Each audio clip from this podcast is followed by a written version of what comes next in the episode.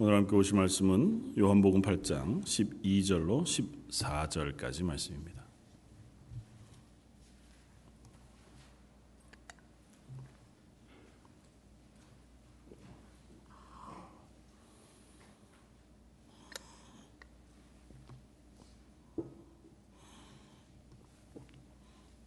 요한복음 8장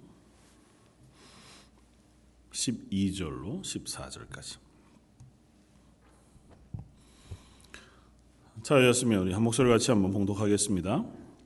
예수께서 또 말씀하여 이르시되 나는 세상의 빛이니 나를 따르는 자는 어둠에 다니지 아니하고 생명의 빛을 얻으리라. 바리새인들이 이르되 내가 너를 위하여 증언하니 내 증언은 참되지 아니하도다.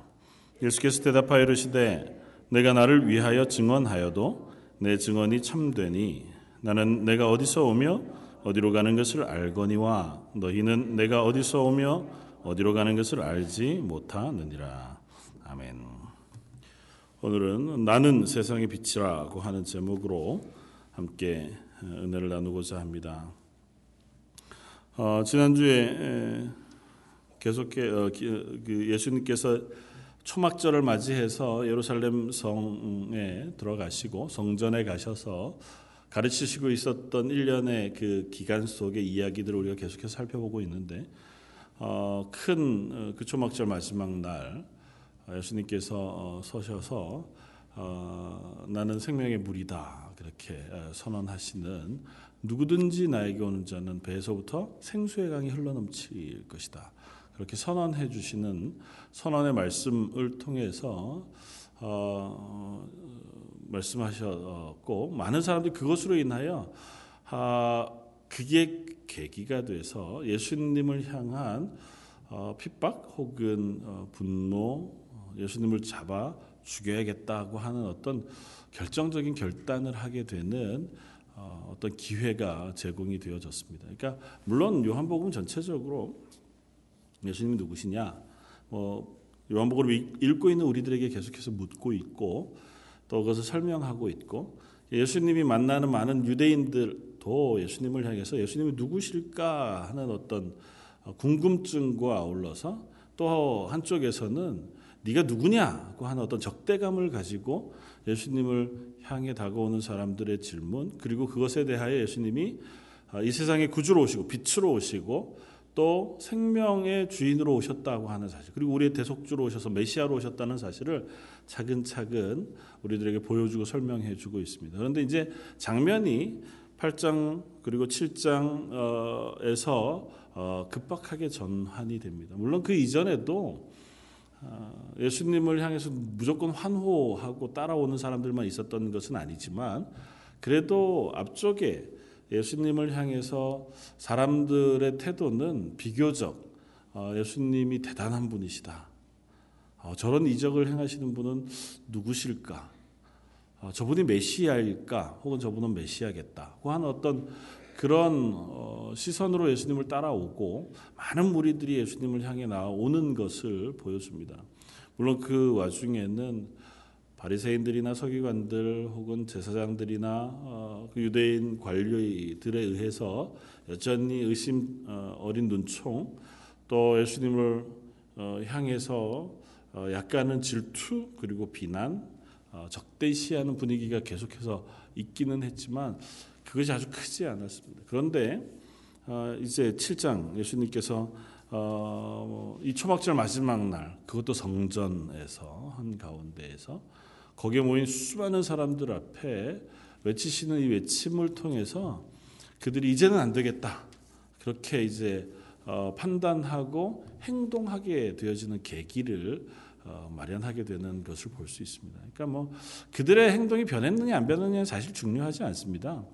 어차피 그들은 예수님이 어떻게 말씀하셔도 또 어떻게 선언하셔도 예수님을 믿지 않을 사람들이고 아니 믿으려고 하는 그 마음이 별로 없는 사람들이었고 아, 예수님의 그 이적을 보아도 행하시는 권위 있는 말씀을 들어도 그들의 심령은 조금도 어, 깨어지지 않고 흔들리지 않았던 것을 우리가 볼 수 있습니다. 그러니까 그들이 예수님을 향해서 더 적대적이 됐다. 예수님을 향해 뭐 어, 죽이려고 모의를 시작했다고 하는 게 그렇게 뭐 큰 일은 아닙니다. 그러나 그 기회를 계기로 해서 예수님이 메시아로 오셔서 당신이 누구신가를 분명히 보여주시고 증명하시고 그것을 통해 우리에게 허락하시는 은혜를 조금 더 분명하게 우리에게 보여주시는 사건이 돼요. 그 이전까지는 조금은 감춰진 채로 여전히 궁금증을 가지고 예수님을 대한다고 하면 이 사람들이 예수님을 향해서 더 적의에 차서 예수님을 잡아 죽여야겠다고 하는 분명한 의도가 드러나면서 예수님은 예수님 스스로에 대해서 이제 감추지 않고 드러내 보여주시고 선언하시고 말씀하십니다. 그러니까 나는 메시아로 이 땅에 왔다. 너희가 나를 믿으면 너희가 생명을 얻고 너희가 나를 믿지 아니하면 너희는 생명을 얻을 수 없다라고 하는 선언에 대해서 분명히 이야기해 줍니다. 그러니까 예수님이 이제는 그들과 다투고 말씀하시는 것을 뭐 그렇게 강하게 하시지는 않지만 그렇다고 해도 그들에게 어, 그 이야기를 감추시지는 않습니다. 내가 고난을 받고 십자가에 달려 죽음으로 너의 대속제물이 될 것이다. 뭐 마가복음은 그것을 비로소 이렇게 한 단어로 설명해서 이야기하고 있는 것처럼 요한복음은 어, 오늘 우리가 볼 나는 세상의 빛이라고 하시는 이 선언과 그 앞에 7장에 어, 나왔던 누구든지 나에게로 오는 자는 그 배에서 생수의 강이 흘러 넘칠 것이다 고 선언하셨던 이 두 가지의 선언을 기점으로 예수님이 당신의 메시아 되심 그리고 하나님의 아들 되심 구원자 되심에 대한 확실한 선포들을 우리에게 하고 계신 것을 볼 수 있습니다. 그 왜 그러냐 하면 그 음, 앞에 말씀을 7장 말씀을 우리가 함께 나눌 때 설명을 드렸지만 초막절이라고 하는 절기와 연관이 되어져 있습니다. 초막절은 어떤 절기라고요? 추수감사주일, 네, 추수감사절. 또 하나는요. 추수감사절인데 초막절이라고 수장절이라고 부르는 건 추수감사절의 의미를 가지고 있고 초막절은 왜 초막절이라고 한다고요? 어디에서 지내기 때문에 그 일주일 동안 초막을 짓고 지내기 때문에 집이 아니라 풀로 집 바깥에 초막을 짓고 그곳에서 일주일 동안 지내요. 왜요? 네, 출애굽 때 40년 동안 광야 생활을 했던 그 사건을 기억하도록 하게 하기 위해서 그래요. 그리고 광야 40년 동안의 삶을 그들이 추억하면서 아 하나님이 우리를 여기까지 인도해 주셔서 우리를 구원해 주셨습니다.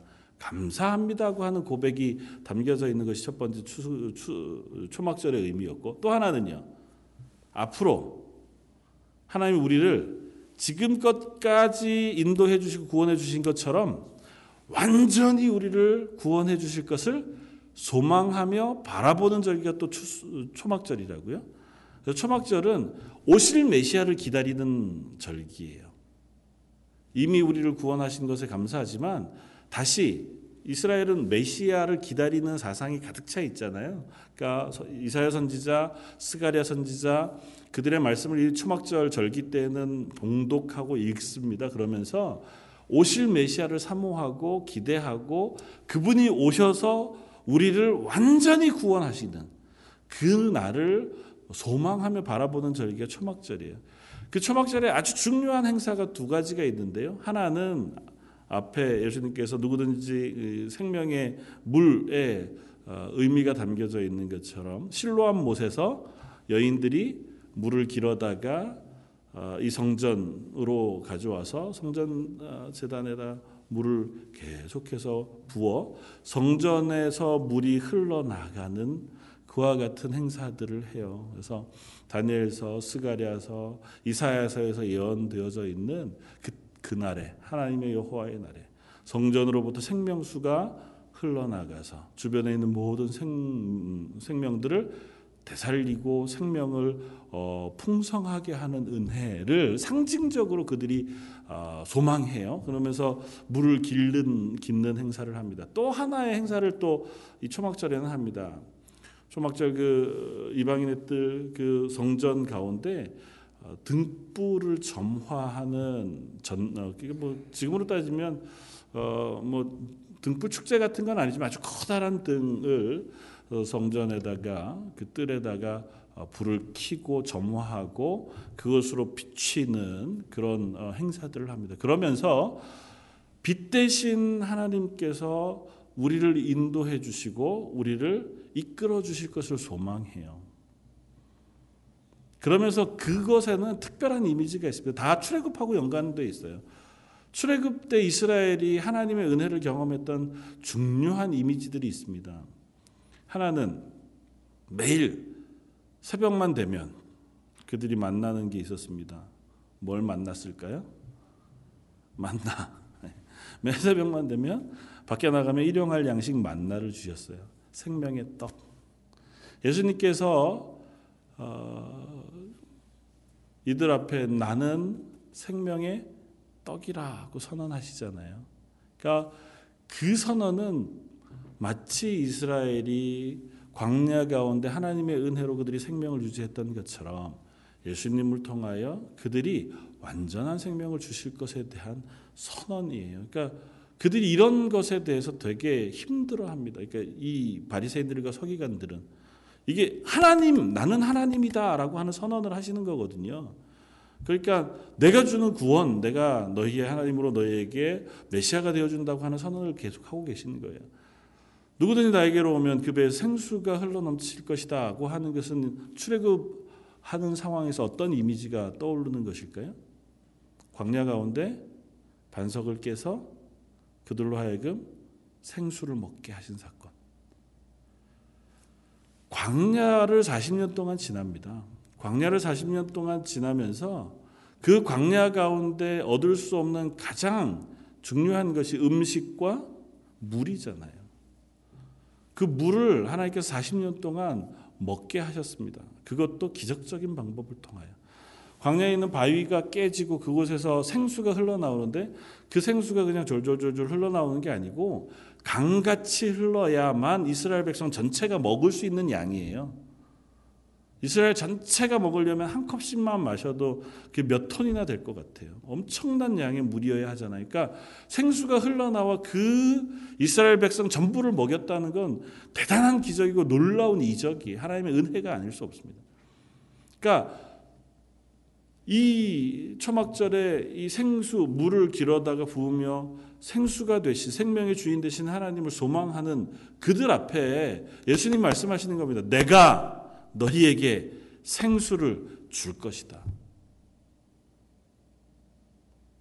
그리고 마지막으로 빛 나는 세상의 빛이라고 선언하시는 것은 출애굽의 어떤 의미이지를 떠올릴까요? 이스라엘과 40년 동안 늘 함께 했던 구름 기둥과 풀 기둥. 광야 생활하는 동안 그들에게 있어서 가장 중요한 이미지 중의 하나예요. 그래서 이 초막절에 등불을 키는 이유도 그것과 연관되어 있습니다. 광야 40년 동안 우리를 빛 가운데 인도해 주신 하나님이 우리를 지금도 인도해 주십시오라고 하는 소망이 있는 것이 초막절에 이 불을 등을 키는 그 고백 속에 담겨져 있는 거예요. 물론 시편에서 어, 다윗이 하나님 앞에 고백하는 그 고백들도 그 연장선상에 어, 있는 것을 우리가 봅니다. 여호와는 나의 빛이시니 시편 27편의 말씀. 우리가 또 너무 잘 알고 고백하는 시편 119편의 말씀처럼 하나님의 말씀은 내 발의 빛이요 내 길의 등불입니다. 하는 고백. 그러니까 하나님이 우리의 빛이 되신다고 하는 고백은 하나님이 우리를 지키시고 인도하시고 이끌어 주신다고 하는 것에 대한 고백이에요.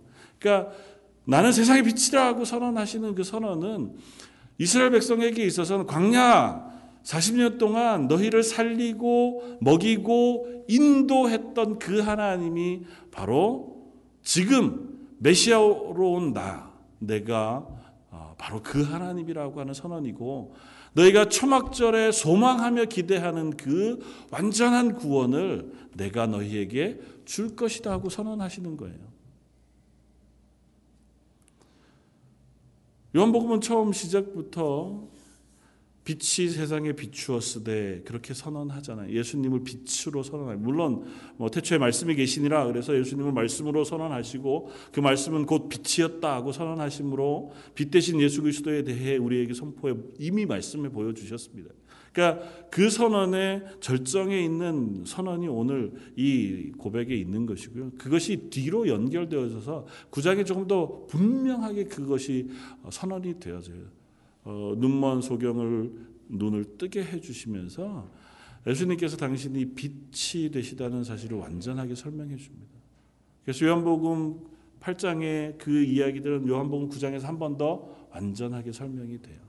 그러니까 예수님이 지금 나는 세상의 빛이다 하고 선언하시는 그 선언을 듣는 사람들은 이제 그들의 한계, 참을 수 있는 한계를 넘어섰다 이렇게 생각한 겁니다. 그래서 오늘 본문 뒤에 보면 그들이 예수님을 향해 잡으러 오는 그와 같은 일들을 행하는 모습을 우리가 볼 수 있어요. 예수님을 잡으려고 하지만 그들이 예수님을 잡을 수 없었다고 하는 선은 20절에 나옵니다. 이 말씀은 이 이제 앞에 나는 세상의 빛이니라로 시작한 12절 말씀부터의 말씀이 끝나는 그 이야기. 이 말씀은 성전에서 가르치실 때에 헝금함 앞에 서 말씀하셨으나 잡는 사람이 없으니 이는 그의 때가 아직 이르지 아니하였습니다. 예수님을 잡으려고 하는 이제 급격한 변화들이 어, 일어납니다. 그러나 아직 그들이 예수님을 잡을 수 없었다. 왜냐하면 예수님은 그들의 힘으로 잡거나 그들의 힘으로 어, 죽이거나 할 수 있는 분이 아니기 때문에 예수님은 당신의 그 길을 걸어가시는 것이고 그 길 가운데 당신의 사역을 선포해 보여주시고 그 구원을 선언해 말씀해주고 계신 것에 불과합니다. 다만 이들의 이러한 행동들을 통해서 우리의 모습이 얼마나 악한 죄인인가를 드러내 보여줍니다. 우리는 그 은혜를 보고도 듣고도 그 앞에 굴복해서 그 하나님을 붙잡고 그 구원 앞으로 들어갈 수 있을 만한 실력이나 그와 같은 능력이나 그와 같은 지혜가 없는 죄인이라는 사실을 이것을 통해서 드러내 보여주는 거예요. 그러니까 우리는 이 본문 말씀을 통해서 예수님이 하시는 이 말씀을 귀담아 들을 필요가 있습니다. 나는 세상의 빛이다. 이스라엘 백성이 광야 40년 동안 유일하게 그들이 의지하고 따르고 인도 그 인도함을 받을 수 있었던 것은 구름 기둥과 불 기둥밖에 없었습니다. 뭐 언젠가도 어, 우리가 말씀을 나누면서 또 말씀을 읽으면서 늘 확인하는 바지만 40년 동안 그들은 갈 바를 알지 못했습니다. 광야 길이라고 해도 겨우 일주일 정도 기간이면 그들이 애굽을 떠나서 가나안 땅까지 올 수 있을 만한 거리에 불과합니다. 그런데 그 길을 40년 동안 움직여 다녔습니다. 어느 곳에서는 길게도 있었을 것이고 어느 곳에서는 며칠 뭐 하루만 어, 거할 어, 수도 있었을 것이고 그들이 원하든 원하지 않든 구름 기둥이 성막 위에 그대로 머물러 있으면 그냥 그들은 그 자리에 있을 수밖에 없었습니다. 그 구름 기둥 불, 어, 빛, 어, 불기둥이 성막 위에 떠오르면 온 이스라엘 백성이 다 채비를 하고 그 성막이 그 구름 기둥이 인도하는 데를 따라서 따라 가야만 했습니다. 그 말씀 민수기 10장 35절 36절을 이렇게 표현합니다. 그들이 이동할 때마다 그들이 외치는 어, 그 선언, 모세의 선언이 있습니다. 그건 이렇게 얘기합니다. 괴가 떠날 때에는 모세가 가로되 여호와여 일어나사 주의 대적들을 흩으시고 주를 미워하는 자로 주의 앞에서 도망하게 하소서 하였고 괴가 쉴 때에는 가로되 여호와여 이스라엘의 천만인에게로 돌아오소서 하였더라. 그러니까 이 구름 기둥 그리고 여호와의 괴 그것이 움직이고 서는 것을 하나님 여호와께서 우리와 함께 하시는 것으로 고백해 드린다는 앞서 갈 때 하나님께서 우리의 앞서 서셔서 우리의 앞길을 열어 주시고 인도해 주십시오. 대적들이 있으면 그들을 물리쳐 주시고 우리가 가는 길을 평안케 인도해 주십시오. 모세가 그렇게 선언한단 말이죠. 멈추어 서면 모세가 온 이스라엘 백성 앞에 또 선언해 외칩니다. 여호와여 이스라엘 천만인에게로 돌아와 주십시오. 와 자정해 주십시오. 이곳에 와 저희와 함께 해 주십시오. 그렇게 고백하는 것입니다. 그들이 눈으로 보잖아요. 40년 동안 봤던 게 그것입니다. 40년 동안 모세가 외쳤던 소리를 계속해서 들었을 것이고 그 선포를 들었을 것이며 그것을 봤을 것입니다. 그러니까 하나님께서 우리의 앞길을 여시는 것이고 하나님 우리와 동행하시는 것이고 우리를 인도하시는 것이고 우리를 보호하는 것이구나라고 하는 사실을 확인했단 말이죠. 그 고백이 이 초막절의 고백에 담겨져 있는 겁니다. 그 고백 위에 예수님 말씀하시는 거예요. 나는 세상의 빛이라. 너희를 인도했던 그 구름 기둥 불 기둥 그것이 여호와 하나님께서 너희를 인도하시고 보호하시고 지키시고 또 너희와 함께 하셨던 것처럼 내가 너희의 구원자가 되고 너희의 인도자가 되어주고 너의 보호자가 되어줄 뿐만 아니라 너희의 하나님으로 너희가 영원히 함께하는 하나님이 되어줄 것이다고 선언한다는 것입니다. 구름 기둥과 불 기둥은 그저 인도만 하는 것이 아니었잖아요. 이스라엘이 애굽의 군대에 쫓겼을 때 구름 기둥과 불 기둥 그 형상은 이스라엘과 애굽 사이를 가로막아 섰었다. 성경 그렇게 기록합니다. 그렇게 했을 때 애굽 사람 군대가 있는 진영은 어둠으로 가득 찼었고 이스라엘 백성이 있는 진영은 빛으로 가득 찼었다. 성경 그렇게 설명합니다. 예수님께서 나는 세상의 빛이다라고 선언하실 때는 이런 선언 혹은 우리들을 향한 질문도 들어 있습니다. 너희는 빛 가운데 나와 함께 할 것이냐 아니면 세상 가운데 거할 것이냐. 나는 세상의 빛이다. 너희는 나를 믿어. 빛 가운데 거하는 사람 되어질 것이냐? 나를 거절함으로 여전히 너희가 지금 살고 있는 어둠 가운데 머물러 있을 것이냐? 요한복음 1장이 이야기하는 바가 그거잖아요. 태초에 말씀이 계시니라 이 말씀은 빛이었다. 빛이 세상의 빛이었으되 세상은 빛을 믿지 않고 거절합니다. 예수님이 나는 이 세상의 빛이라 하고 선언하셨음에도 불구하고 서기관들과 바리새인들과 그 성전에 있었던 제사장들과 많은 사람들은 예수님을 거절합니다. 그 예수님 편에 서고 예수님을 따르고 예수님을 믿어 빛 가운데 구원 얻는 그 자리에 서지 아니하고 예수님을 잡아 죽여서 우리의 현재의 삶을 유지하려고 하는 자리에 서 있으려고 한다는 거죠.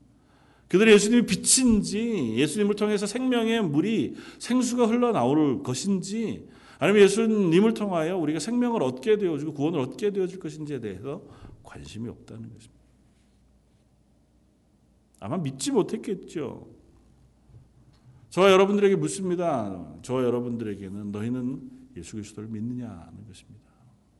예수 그리스도를 믿음으로 그 빛 가운데 거하기를 기뻐할 것이냐. 그러면서 늘 제가 예수님의 요한복음 가운데 나는 무엇이다라고 선언하는 그 선언의 말씀에 대해서 몇 번 말씀을 드렸잖아요. 나는 세상의 빛이다라고 선언하시는 것도 헬라어로 처음 시작은 이렇게 시작한다고 에고 에이미 나는 나는 무엇이다. 그리고 뒤에 빛이다. 세상을 비치는 빛이다. 그 앞에 나는 무엇이다라고 선언했던 그 단어는 어디에 나왔던 단어라고요? 출애굽기에 모세를 만나셨던 하나님께서 나의 이름은 여호와 로라? 스스로 있는 자다라고 말씀하셨던 여호와 스스로 있는 자라고 하는 단어가 I am who I am. 나는 나다라고 하는 선언. 예수님이 나는 세상의 빛이다라고 하는 선언도 나는 나다. 나는 여호와다. 세상을 비추는 빛된 너희의 하나님 여호와가 된다고 선언하시는 선언이라고요. 그러니까 사람들이 분노하는 겁니다. 그럴 수가 없다. 신성 모독이다. 그래서 뒤이어 나오는 우리 다음 주에 살펴보겠지만 뒤이어 나오는 증언 그리고 그 설명에 대해서 예수님은 계속해서 당신이 하늘로부터 메시아인 것을 말씀합니다. 그러나 이들이 그것을 듣고 이해할 수 없습니다. 그것으로 설득되지도 않고요. 그것으로 깨달아 아는 자리에 설 수도 없습니다. 말씀을 잘하는 사람들이에요. 예수님의 가르치심이 너무 분명합니다. 놀라워요. 권위롭습니다.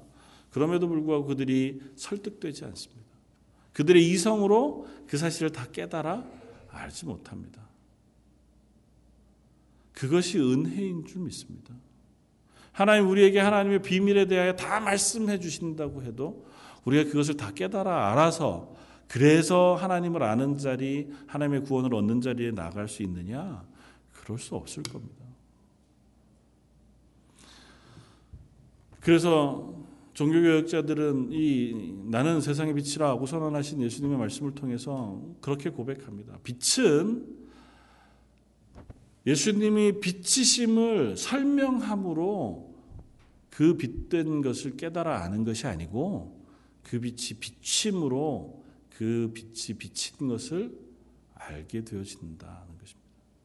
예수님이 빛 되시다고 하는 선언은 우리의 구원자 되시는 메시아라고 하는 선언은 예수님이 설교하시고 설명하시고 우리가 납득해서 그분이 우리의 구원자가 되시겠구나. 그래서 나는 믿어야겠다. 나는 그분을 믿을 수 있다. 그렇게 해서 믿어지는 것이 아니고 십자가에 달려 죽으심으로 우리에게 베푸신 그 은혜가 우리에게 비추어지면 우리의 이성이 전혀 이해할 수 없고 우리의 모든 지식으로 다 깨달아 알 수 없는 것이지만 그 은혜의 빛이 우리 가운데 역사해서 우리와 하여금 예수 그리스도를 구주로 고백하는 믿음 가운데로 인도해 드리신다는 것입니다.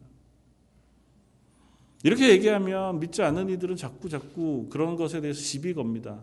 야, 그래 뭐 결국은 그렇지 뭐. 믿어야 된다는 거 아니냐. 설명 못 한다는 거 아니냐. 그 방법이 없어요. 하나님의 아들을 하나님께서 육신을 입고 이 땅에 오셨다는 것을 뭘로 설명할 수 있습니까? 하나님이신 그분이 날 대신하여 십자가를 지심으로 내 죄가 사해졌다는 사실을 이 말 말고 다른 무엇으로 설명하겠냐고요. 예수님이 세상에 비치셔서 우리의 삶을 인도하시고 지키시고 보호하시며 우리의 생명의 주인 되신다는 사실을 우리의 이성 가운데 이해할 수 있게 어떻게 설명하겠냐고요. 그건 선포되어질 수밖에 없는 말씀이라는 거예요. 그럼에도 불구하고 그 말씀이 선포되어지고 들려졌을 때 저와 여러분들이 그것을 아멘으로 믿을 수 있게 되어졌다는 거잖아요. 그것이 우리의 믿음의 신비인 줄 압니다. 사랑하는 성도 여러분, 저는 이 말씀을 묵상하면서 그 말씀이 우리 속에 깨달아지고 알아지게 되기 위하여 기도하고 은혜를 구하는 것이 우리 속에 거듭거듭 반복되어져야 된다고 믿습니다. 성경 말씀을 많이 읽는 것도 중요합니다. 깊이 읽는 것도 중요합니다. 묵상하고 깨달아 아는 것도 중요합니다. 어떤 것으로든 그 하나님의 말씀 우리가 읽고 그 말씀을 우리가 어, 묵상하며 살아갈 때 하나님 제 속에 이 말씀을 깨닫게 해주십시오. 하는 고백 속에 하나님 우리 속에 그것을 깨달아 알게 해주시지 않는 한 우리 하나님의 말씀을 다 알아 그것이 무슨 뜻인지 그것을 통해서 하나님이 어떤 분이신지를 알 수 있는 방법은 없는 줄 압니다.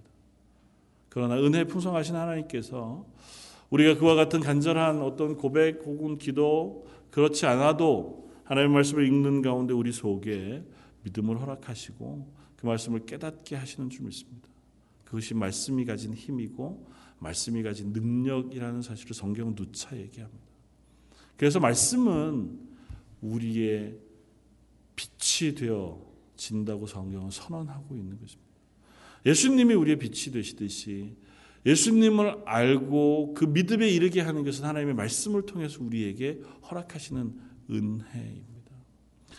우리가 다음 주에 살펴보겠지만 뒤이어 예수님께서 예수님의 예수님 되심을 확인하게 하는 사건 그것을 이해할 수 있는 것을 8장 24절에 이렇게 설명해 우리에게 이야기합니다. 23절부터 예수께서 이르시되 너희는 아래에서 났고 나는 위에서 났으며 너희는 이 세상에 속하였고 나는 이 세상에 속하지 아니하였느라. 예수님에 대해서 그 말을 설명해 주시오. 증명해 보이십시오라고 하는 것에 대해서 예수님이 말씀하시는 거예요. 그러므로 내가 너희에게 말하기를 너희가 너희 죄 가운데서 죽으리라 하였노라 너희가 만일 내가 그인 줄 믿지 아니하면 너희 죄 가운데서 죽으리라. 내가 그인 줄 이게 뭐라고요? 에고 에이미. I am that I am. 내가 여호와인 줄 믿지 아니하면 그러니까 예수님을 아는 것은 그를 믿는 거예요. 예수님이 빛이다라고 선언하신 것을 믿는 겁니다. 그 믿음이 있을 때에 비로소 우리는 예수님이 누구신지 알게 되고 하나님이 누구신지 알게 된다고 말씀하세요. 뒤이어 25절 그들이 말하되 내가 누구냐 야 내가 누군지 알면이라고 말씀하니까 사람들이 얘기합니다. 그럼 네가 누구냐는 거죠. 내가 누구냐? 예수께서 이르시되 나는 처음부터 너에게 말하여 온 자니라. 내가 계속 얘기했다. 뭐라고요? 내가 너에게 대하여 말하고 판단할 것이 많으나 나를 보내신 이가 참되심에 내가 그에게 들은 그것을 세상에 말하노라 그렇게 말씀. 그리고 나서 그 뒤에 쭉 말씀하시는 그 말씀 가운데 28절은 이렇게 또 얘기해요. 너희가 인자를 든 후에 내가 그인 줄 알 것이다. 너희가 인자를 든 후에라고 하는 선언은 예수님 십자가에 달려 죽으시는 것에 대한 선언입니다. 들, 든 후에 십자가에 매달려 죽으신 후에 1차적으로는 2차적으로는 죽으시고 부활 승천하신 예수님이 영광 중에 하나님께로 들린 후에 비로소 너희가 예수님이 누구신지 알게 될 것이다. 아마 여러 가지 의미가 있겠죠. 예수님이 죽으시고 부활 승천하신 이후에 비로소 성령이 우리들에게 부어지실 거기 때문에 그 성령을 통해서 비로소 우리가 예수님이 누구신지 아는 지식에 이르게 되어져요. 그 은혜를 경험하게 됩니다. 예수님이 죽으시고 부활하시고 승천하시는 것을 본 후에야 비로소 예수님이 구주셨구나, 메시아셨구나, 하나님의 아들이셨구나 하는 고백을 우리가 할 수 있게 되어질 것이다. 그러니까 예수님의 사역에 가장 중요한 것은 죽으시고 부활하시고 승천하신 그 십자가의 사건이라고 하는 사, 사실이고 그 사실을 믿는 자는 너희가 죄에서 죽지 아니하고 생명을 얻을 것이라는 것입니다. 그 사실을 믿는 자는 그 사실을 보고 믿음에 이른 자는 그 사실을 붙잡고 믿음에 선 자는 구원을 얻어 새 생명을 얻는 생명의 사람이 되어질 것이다고 하는 사실을 우리들에게 말씀하고 있는 거예요. 나는 세상의 빛이다라고 하는 선언 속에는 그와 같은 선언이 담겨져 있는 겁니다. 그러면서 우리에게 이야기합니다. 묻습니다. 너희는 어느 편에 설 것이냐? 너희 빛 가운데 서서 예수 그리스도를 믿는 믿음 가운데 서 있을 것이냐? 아니면 여전히 나는 믿을 수 없어. 내 이성으로 이해할 수 없어. 그래서 나는 그것을 믿지 않고 내가 원래 서 있던 자리에 서 있을 것이냐? 극명하게 구분되어져 있는 이스라엘 편에 서 있는 빛된 그 자리와 애굽 군대가 서 있었던 어둠의 자리 그 사이에 우리는 선택하기를 어, 요구받고 있다는 것입니다. 뭐 우리는 이미 예수 그리스도로 인하여 구원받은 사람들이니 빛 가운데 거하는 사람들이죠. 그러면 빛 가운데 거하는 우리가 그 빛 가운데 거하는 은혜를 누리기 위해서 계속해서 빛 가운데 거하기 위하여 수고하고 애쓰는 애씀이 있어야 한다는 것입니다. 예수님은 빛으로 우리와 동행하시겠다고 말씀하세요. 우리를 지키시고 비추시고 또 함께 하십니다. 그러면서 내가 너희와 계속해서 함께 거한다고 하는 사실 우리로 하여금 계속해서 상기시켜 주세요. 우리에게 이 땅 가운데 빛 가운데 거하는 삶은 예수님이 나와 함께 계시다는 사실을 기억하는 삶입니다. 하나님이 나와 함께 계시다는 사실을 내가 기억하는 삶입니다. 내가 필요할 때 예수님을 찾아가는 게 아니고 내가 필요할 때 하나님을 찾아가서 그때 하나님의 능력을 빌어 쓰거나 그때 하나님의 위로를 받거나 그때 하나님의 조언을 듣는 게 아니고 항상 그분이 나와 함께 계시다는 사실을 기억하고 인정하고 살아가는 삶을 사는 것 그것이 빛 가운데 거하는 삶이에요. 이스라엘이 항상 구름 기둥 불 기둥과 동행하며 40년을 지났습니다. 이 40년 지나는 동안 그들이 가장 힘들었던 건 뭘까요? 그 하나님이 우리와 함께 계시다는 것이 아니었을까요? 그게 가장 큰 위로요, 가장 큰 격려요, 가장 큰 힘이 되기도 하지만 죄인인 인간들은 그 하나님이 우리 가운데 계시다는 사실이 가장 힘들지 않았겠습니까? 요즘 저희가 민수기 말씀, 아, 레위기 말씀을 우리가 계속해서 묵상하고 있는데요.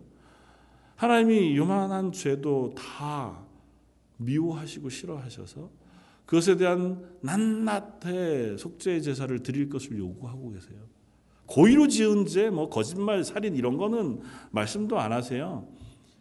어 몰랐는데 보니까 그게 부정했는데 내가 그 사람과 뭐 부닥친 적이 있다거나 동물의 시체를 만진 적이 그런 것조차도 하나님은 속죄 제사를 드리라고 요구하세요.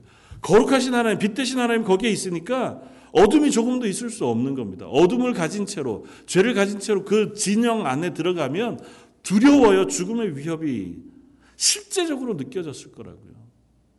그게 불편하지 않았을까요? 우리가 그리스도인으로 살면서 성령 하나님이 우리와 함께 계십니다.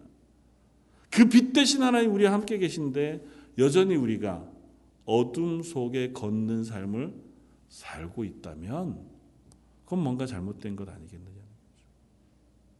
그리스도인이기 때문에 우리는 끊임없이 빛 가운데 거하기 위해서 수고하는 사람들이어야 할 것입니다. 하나님이 오래 참으시는 하나님이셔서 우리를 여전히 참아내 주고 계시고 은혜 베푸시는 하나님이셔서 여전히 은혜 베푸시는 줄 믿습니다. 그래서 저 여러분들이 오늘도 예배하고 또 여전히 세상 가운데 어쩌면 거룩하지도 못하게 신실하지도 못하게 살아가는지도 모르죠. 그럼에도 불구하고 그 은혜 가운데 빛 가운데 거하는 삶을 살기 위해서 또 하나님의 은혜를 구하고 기도하고 도우심을 구하고 나 스스로를 살펴 하나님이 기뻐하시는 자리에 있는가를 확인하는 그러한 삶을 살아가도록 요구하고 계실 것입니다. 그리고 그렇게 사는 삶이 결코 손해가 아니라 놀라운 은혜 가운데 놀라운 기쁨 가운데 주어지는 복된 삶이라는 사실을 우리에게 말씀해 줄 것입니다. 그 빛된 삶 우리가 살아갈 때 그 빛이 나만 비추는 것이 아니고 빛된 삶을 살아가는 나를 통해서 내 주변에 있는 이들에게 하나님의 그 빛 대심이 비추어지고 반사되어 그들을 또한 빛 가운데로 인도하는 힘이 되어지는 줄도 믿습니다. 나는 세상의 빛이라 선언하신 예수님의 말씀을 우리가 기억하면서 하나님 그 은혜 가운데 거하게 해주십시오. 그 믿음 가운데 거하게 해주십시오. 그 믿음 놓치지 않도록 제 속에 매일같이 성령의 은혜를 부으시고 그 감격과 감동과 깨달음을 허락해 주십시오. 그리고 그 은혜 가운데 빛된 삶을 살아갈 수 있는 애씀과 노력이 제 속에 저희 가운데 있게 해주십시오. 기도하는 저 여러분들 되시기를 주님의 이름으로 부탁드립니다. 나는 세상의 빛이라 선언하신 예수님, 주님은 나의 빛이 되십니다. 고백한 다윗의 고백처럼 저희들도 그 예수님이 나의 빛 되십니다고 고백합니다. 하나님 저희의 고백을 받아주시고 저희 가운데 빛으로 임재하셔서 늘 저희와 동행하시며 그 은혜를 깨닫게 해주시고 그 빛 가운데 거하는 힘과 또한 능력도 허락하여 주옵소서.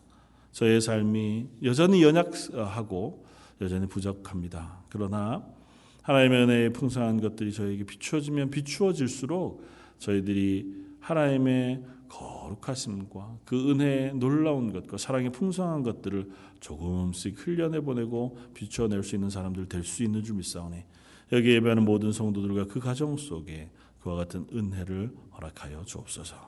이번 말씀 예수님 이름으로 기도드립니다.